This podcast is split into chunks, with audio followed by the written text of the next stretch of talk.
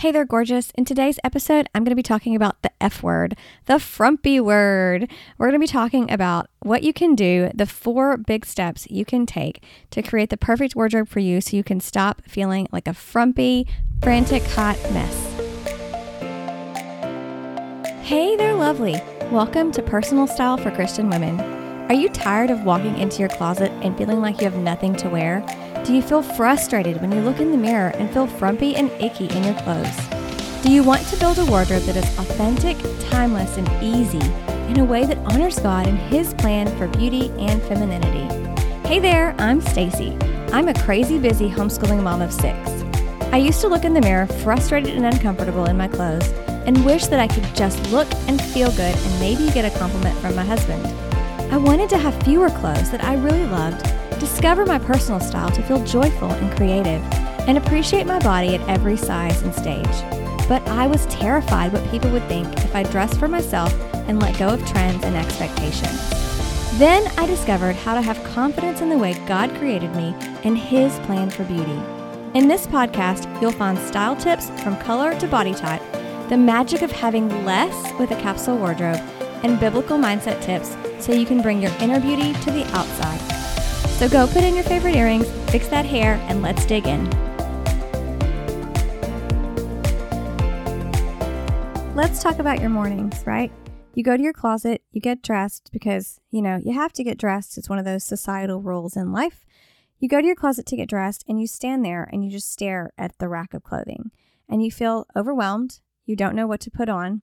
So you grab something and try it on and it doesn't work, and you take it off and you throw it on the floor, and then you grab something else and you try it again. And maybe by your third or fourth try, you find something that you can live with, that you can wear, and you are running out of time anyway. So at this point, you just have to wear the thing. This is not how your life should be. Getting dressed should be really easy. And if you're struggling, I would love for you to come and join our free community on Facebook with full of women who are going through the same things you are. They're trying to simplify their wardrobe. They're trying to figure out the styles that suit them. They're curious and learning about colors that they wear and how to put them together and how to create outfits to speak to who they are without stealing their time. Come to ChristianStyleCommunity.com. Join us on the inside, over 800 women in there having fun together, doing the style life together, encouraging each other, being sweet, and learning how to be true reflections of who God is in us in their style. One more time, that's ChristianStyleCommunity.com. I would love to see you on the inside. Hey there. So I don't use the frumpy word a whole lot. I have my reasons, but it's one of those words that's kind of fuzzy and everybody seems to have a different definition of what it means, right? For me, I tend to think of frumpy as wearing clothes that are too big or too baggy, don't fit you properly, make you kind of look like you're wearing a potato sack, maybe the wrong colors. But many of you probably have different definitions of what it means to look frumpy. But what about what it means to feel frumpy? I think that one's a little harder to define because sometimes we can be wearing something that is supposed to look cute. You know, maybe you went to Pinterest and you were scrolling, even though I told you not to, and you decided to copy an outfit because it looked great on some influencer who's like 5'10 and a size 6, and you, or me, we'll talk about me. Me, you know, you're five one and three quarters, cheating and saying five two, and you're a size 10, right? Um, and you have short arms and a short torso and you're not built anything like that influencer. And so that outfit, which looks great on her and great on a lot of people, doesn't look great on you. Um, and even if it looks passably okay and no one's going to really give you a hard time, or it's so trendy, like trendy enough that people are going to be like, oh, well, it's fine because it's trendy. Um, it, you know, you feel frumpy because it's not authentic to who you are. It's not in alignment with your personal style um, how you look, how you dress, any of those things, right? And so today I really want to share with you the four steps to curating the perfect wardrobe for you so you can enjoy that you can avoid, excuse me, that frumpy feeling that we all hate so much. The first thing I'm going to tell you, of course, you should already know by now, it starts with color and I'm going to add style, right? You need to take the time to use color and style to identify what makes you actually look great. And a really simple example is people's love of the color black.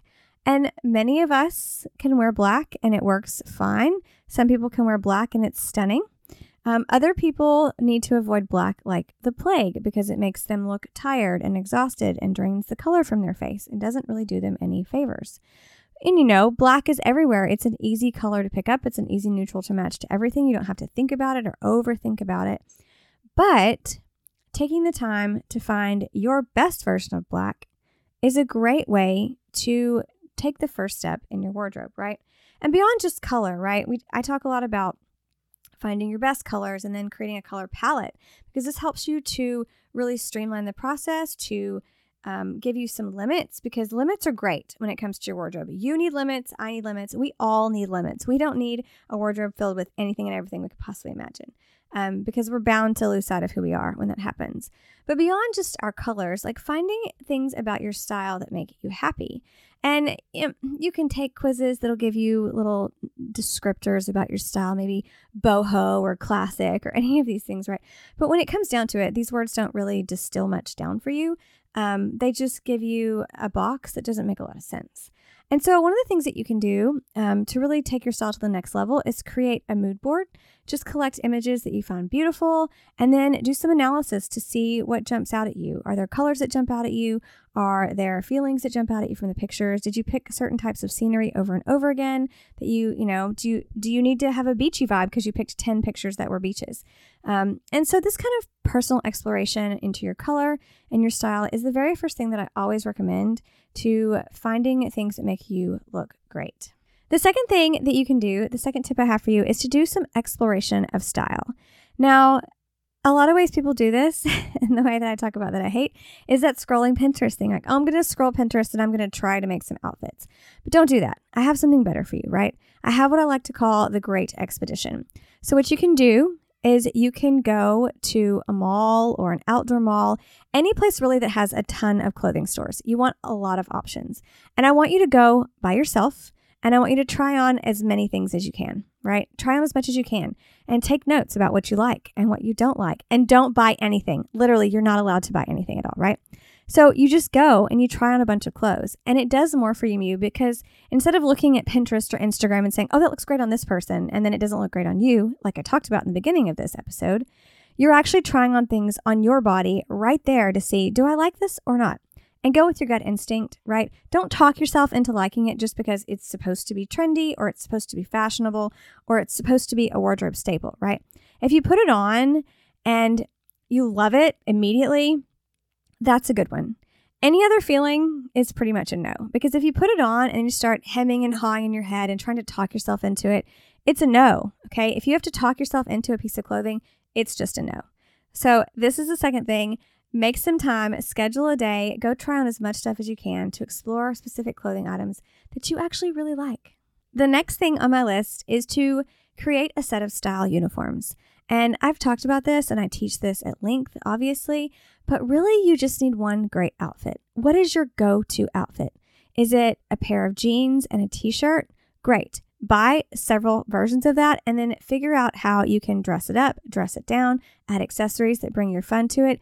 There's nothing wrong with having a go to outfit. Maybe your go to outfit is a dress and a cardigan. That would be me. and so, how can you make this work for you? Don't overthink it. Don't think that you need to have 50 different outfit variations in your closet because I promise you that you don't.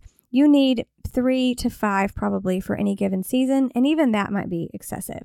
So focus on the one outfit that you love that always makes you feel good and figure out how you can replicate this in your wardrobe, even between seasons, right? So, for example, let's say in the summertime you like Bermuda shorts and a short sleeve v neck tee.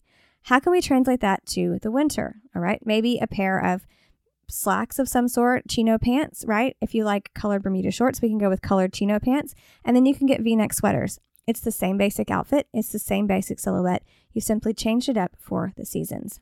So, again, you don't need 50 outfits. You only need one super great outfit variation that you can wear in multiple different ways. The final tip to take on here when you're really trying to build your own wardrobe is to change the way you approach shopping, right? Don't think of shopping as a constant accumulation of things for your ever growing collection, right? Don't think of it as an exercise in finding the next perfect thing for your wardrobe because I can guarantee you there is no next perfect thing for your wardrobe. Because if there was, I would have found it by now because I spent years searching for the next perfect thing. there are just clothes that I really like to wear and clothes that make me feel great. And now that I know what those are, instead of facing that, you know, dealing with that shiny object syndrome and chasing down that perfect wardrobe item that's going to make everything even better, I focus on what I actually love. And twice a year, I make a list and I add about five new quality items to help me curate my wardrobe to keep it fresh. And this forces me to really think long and hard about what I want, about what I need, about what my wardrobe, what will work best with my wardrobe. You know, these are my four tips the things that I really believe in, the things that I teach my clients, the things that I personally do day in and day out in my own wardrobe um, throughout the year and the seasons as the seasons change these are the things that i do right? This is how i have come to have a wardrobe that makes me happy that is filled with only clothes that i love. I don't wear things that don't work for me. I don't keep things that i order that are not definite yeses. Um, and, and i'm really confident and sure of who I am at this point in my fashion. And that's not saying it's not going to change, right? Because it's going to change. And that's the other thing, too, is that when you know yourself, the changes that come at you are so much easier to navigate because you have a baseline for who you are, what your own personal style is, what is authentic for you, what makes you look great, what makes you feel great. And so you can avoid that feeling of frumpiness. And I'll be honest with you, when I wear loungewear on my lazy days, I still feel a little bit frumpy, you know? And I think that's just one of those things that sometimes, you know, sometimes clothes are going to make you feel frumpy because they're not intended to be going out clothes. But we can minimize those times and we can minimize those days by being mindful and being intentional with the things we wear and how we show up. Hey there, gorgeous. Before you go, if this episode inspired you and helped you to feel more confident, I'd love for you to leave me a written review on Apple Podcasts. Second, hop on over and join the free Facebook group at ChristianStyleCommunity.com, where you'll find Jesus loving women just like yourself learning about style and building a dream wardrobe. Get dressed, be radiant.